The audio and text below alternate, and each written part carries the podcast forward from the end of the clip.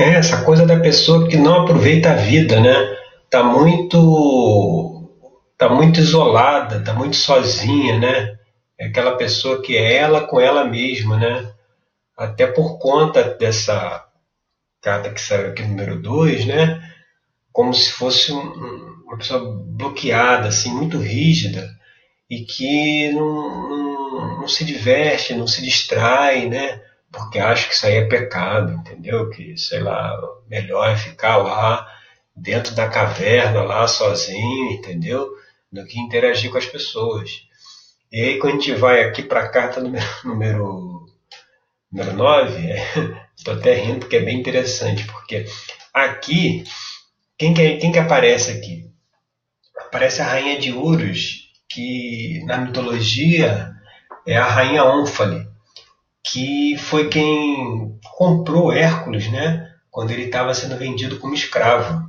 E ela era uma pessoa extremamente generosa, bondosa, governava o reino dela com, com, com força, mas com generosidade também. E era uma pessoa que aproveitava a vida. Você vê aqui ela tem na mão aqui a, o cacho de uvas, né? ela é uma pessoa que aproveitava a vida, ela escolheu Hércules não porque ela ela tivesse precisando de escravo ou tivesse precisando de um amante para ela, que no final das contas ele acabou sendo amante dela, mas escolheu ele porque ele era o melhor, entendeu? Ela queria o melhor. Aquela pessoa está sempre em busca é, é, do melhor. Isso aí, essa carta aqui, ela aparece na posição de esperanças e temores, né? A esperança é da pessoa ser assim, da pessoa, poxa, mudar esse padrão, mudar esse padrão aí mais engessado, pessoa viver a vida, pessoa se desenvolver, né, se relacionar com, as, com, com os outros, porque, pô, se está aqui no isolamento aqui do eremita, né, cadê a relação com as pessoas, né? É, ela diz muito isso, de saber se relacionar bem, né? Ela é a rainha Ônfale era é a querida, né? No, no, reino dela, querida pelas pessoas, né? E um temor, né? Como é a esperança, né? De se relacionar bem. Um temor é porque ainda está na questão lá do bloqueio, como se fosse pecado a pessoa se divertir, a pessoa se, se, se é, viver a vida, né? Porque aqui no caso a rainha tinha um amante, né? Nossa, ela tinha uma amante, isso aí é pecado, não pode, ela fez sexo fora do casamento, né? Não, ela tinha que, não pode, não pode ser assim. Então isso ingessa a vida e, e dificulta a pessoa de viver uma vida mais alegre também, porque está muito cheio de regra, muito cheio de, de, de controle, é, uma, é, limitado, né? Acho que a questão também é essa aí, tem, a vida acaba sendo uma vida limitada. E quando a gente vai agora aqui para a última carta, né, que é o resultado final, né, o que, que a pessoa é, pode atrair para ela é, nos próximos meses, né, se a pessoa se conscientizar que precisa ter essa é, ser mais espontâneo, ter menos controle, menos bloqueio, entendeu? Aqui é, sair fora dessa dessa paralisia, né, dessa indecisão, né? A pessoa sabe o caminho que tem que seguir, mas ainda é, se recusa a seguir esse caminho, preso com as preocupações, muito isolado. Se a pessoa sai disso aqui, se ela, se ela vai aqui para uma coisa de aproveitar melhor a vida, o resultado aqui a gente vê a rainha de paus que era Penélope, a esposa de Ulisses, né? Que ela, Ulisses tinha, ido para a guerra e ela estava aguardando ele voltar. E ele não voltava, já tinha muitos anos, e todo mundo achava que já tinha morrido. É, tinha muito pretendente lá na corte querendo ficar com ela. E aí ela, astuciosamente, ela bolou um plano. Ela, dentro dela, ela sabia que Ulisses ainda ia voltar, sabe? E aí ela disse assim, não, então eu vou, eu vou fazer aqui um lá um, uma vestimenta lá pro, pro sogro dela, né? Ela falou, quando eu terminar de fazer, eu escolho o meu pretendente. E aí, o que, que aconteceu? Durante o dia ela fazia, costurava, e durante a noite ela desfazia aquilo que ela fez. E aí isso aí prolongou aí por três anos, e ela conseguiu adiar aí essa, esse, esse compromisso, né?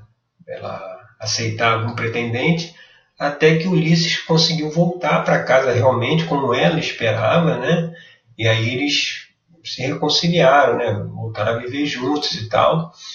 É, isso aqui, a carta ela está mostrando o quê?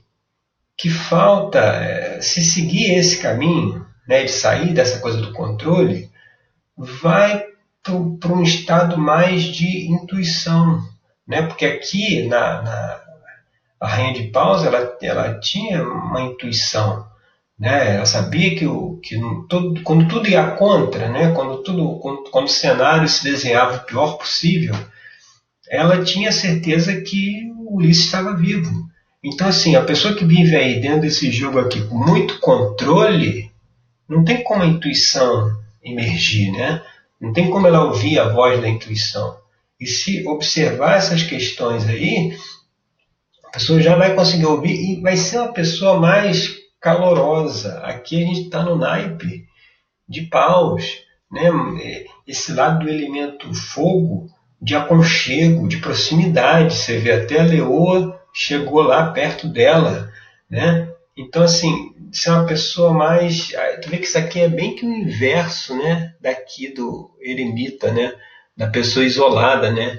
É, é uma pessoa que, que é uma pessoa mais é, é, próxima de relacionamento. Você vê, as duas últimas cartas que saíram aqui são duas mulheres, né? Falta talvez a pessoa esse aspecto mais feminino, que é essa coisa da, da do carinho, do cuidado, entendeu? De, essa coisa de controlar, julgar, né? pensar só racionalmente, isso aí é, é muito do aspecto masculino, né? O aspecto feminino ele vai mais pelo sentimento, pela intuição, ele, ele tem mais compaixão, entendeu? Então é, é, é seguir um caminho que vai levar a pessoa a sair de uma situação de controle, né, de ter uma vida muito regradinha, muito controladinha, cheia de preocupações, porque está tudo tão calculado que se sair uma coisa errada, como eu já falei, a pessoa não consegue lidar com o imprevisto. E ela sair desse estado para chegar num, num estado onde que ela está mais livre, né? ela está mais solta, ela está aproveitando mais a vida. Né? Essa é a reflexão aí para o signo de Sagitário, né? no mês de dezembro de 2019. Né? Isso aqui, esse, essa forma de trabalhar, deixa eu colocar a câmera aqui para o meio. Essa forma de trabalhar é como eu faço dentro da minha terapia, que é a terapia tarológica né, a gente faz um atendimento igual esse aqui, né, faz uma abertura do jogo. Esse jogo traz uma questão a ser resolvida. Você vê, nesse caso aqui, a questão a ser resolvida foi essa coisa de controlar muito, né, da pessoa precisar ser mais espontânea, né? Então assim, o tarô ele traz dentro da metodologia, metodologia que eu desenvolvi, ele traz sempre a questão que já está disponível para ser trabalhada pela pessoa. A questão que ela já está já tá pronta para ver, né? Por isso que essa terapia ele é, ele é um trabalho de autoconhecimento. Ele não é uma, uma consulta de tarô, né? Porque a consulta de tarô ela não vai chegar ao ponto de explorar a situação a fundo do que está sendo colocado. Ela dá a orientação geral, né? Como a gente está colocando aqui, olha, tem que ter menos controle, tem que ser mais espontâneo, deixar de ser uma pessoa isolada e tal. E aí a pessoa tem consciência daquilo, beleza. Agora, para observar os padrões internos que a pessoa tem para poder resolver essas questões, aí é só dentro de um trabalho terapêutico mesmo. Né? Por isso que eu desenvolvi essa terapia. Ela é uma terapia que tem uma periodicidade semanal, a gente se encontra aí uma vez por semana, são encontros online, né? Aqui pela internet, pelo Skype. E aí a gente vai dentro da terapia, nas, na primeira, na primeira, no primeiro atendimento, a gente vai fazer a abertura do, do, do jogo, né? Para a gente levantar a questão que, tá, que vai ser trabalhada. E aí, ao longo dos próximos atendimentos, a gente vai analisando essas questões. Por quê?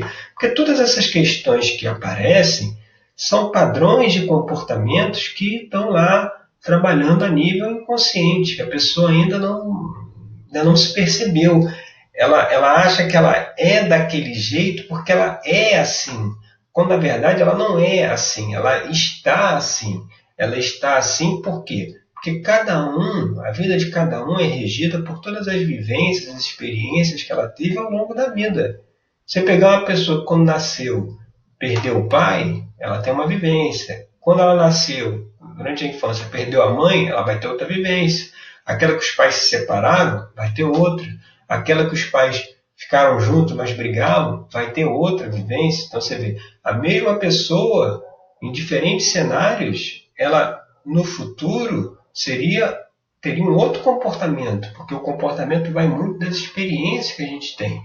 Por isso que entra aquela coisa é, do famoso abismo entre o saber e o fazer, né? A pessoa sabe como é que deve se comportar, ela sabe tirando aqui por esse jogo, ela, ela, sabe que tem que colocar menos controle, que tem que ser mais espontânea, mas ela não consegue ser, né? Aí a pessoa faz curso, palestra, lê livro e vai acumulando conhecimento e mesmo assim ela não consegue mudar os padrões. Por quê? Porque são coisas que ainda estão inconscientes, que a pessoa ainda não, não, não parou para observar. E aí, tendo uma metodologia como essa que traz essas questões que precisam ser trabalhadas, fica muito mais fácil, porque é, é, a gente só não, não age na prática como a gente pensa na teoria, porque tem alguma questão, alguma experiência, alguma, alguma visão de mundo aqui nesse, nesse jogo aqui, se, né, porque isso, isso é dinâmico, né? A gente vai abrindo as cartas, vai falando o que vai aparecendo, e a pessoa que está fazendo o atendimento, ela vai né, vai interagindo, a gente vai dizer, e aí, isso aí tem, tem sentido para você? Essa coisa aí, vamos dizer que esse bloqueio aí é uma questão religiosa, tem a ver com isso, você tem esse sentimento aí de que isso é pecado, que isso não pode, etc. E aí a gente vai desenvolvendo isso dentro do trabalho terapêutico para poder ir desmontando essas programações, esses padrões de comportamento e aí sim a pessoa conseguir levar a vida que ela quer levar, entendeu? Ela, ela conseguir colocar na prática aquilo que ela já entendeu na teoria. Ela entendeu intelectualmente, mas isso aí não desceu ainda para o campo do sentimento. Ela não sentiu que tem que fazer, tem que caminhar por ali. E para isso tem que desmontar esses padrões passados. Então, assim, se você sente que está é, tá na hora de fazer um trabalho de autoconhecimento, Está na hora que é aquela coisa. Para ser feliz, o mundo não precisa mudar, as pessoas não precisam mudar. Quem precisa mudar somos nós mesmos. Então, se você já está disposto a olhar para dentro, enxergar esses padrões de comportamento que você tem para mudar, né? Então você pode mandar um e-mail para pensar diferente gmail.com. Esse diferente é com dois Fs. Pensar diferente gmail. Lá no assunto do e-mail você coloca terapia tarológica e no corpo do e-mail você coloca o seu nome completo e a sua data de nascimento. Que aí você entra em contato comigo por aí, aí eu respondo aí o seu e-mail e a gente começa aí a, a, a orientação para poder iniciar o trabalho. Porque enquanto a gente não enxerga esses, esses padrões internos, a vida acaba sendo um filme repetido, né? As situações acabam cada hora. Você parece que já viveu aquela situação, né? Porque é o mesmo padrão que está ali, tá certo? Então você pode mandar lá o e-mail, peço paciência aí para aguardar a resposta, porque às vezes é muito corrido, né? Mas eu respondo todos, todo mundo que entra em contato comigo e aí a gente já pode aí é, combinar para iniciar o trabalho, tá certo? Meu nome é Rodrigo Cruz, eu sou terapeuta tarológico. Agradeço aí pela sua audiência, né? E até o nosso próximo encontro. Obrigado.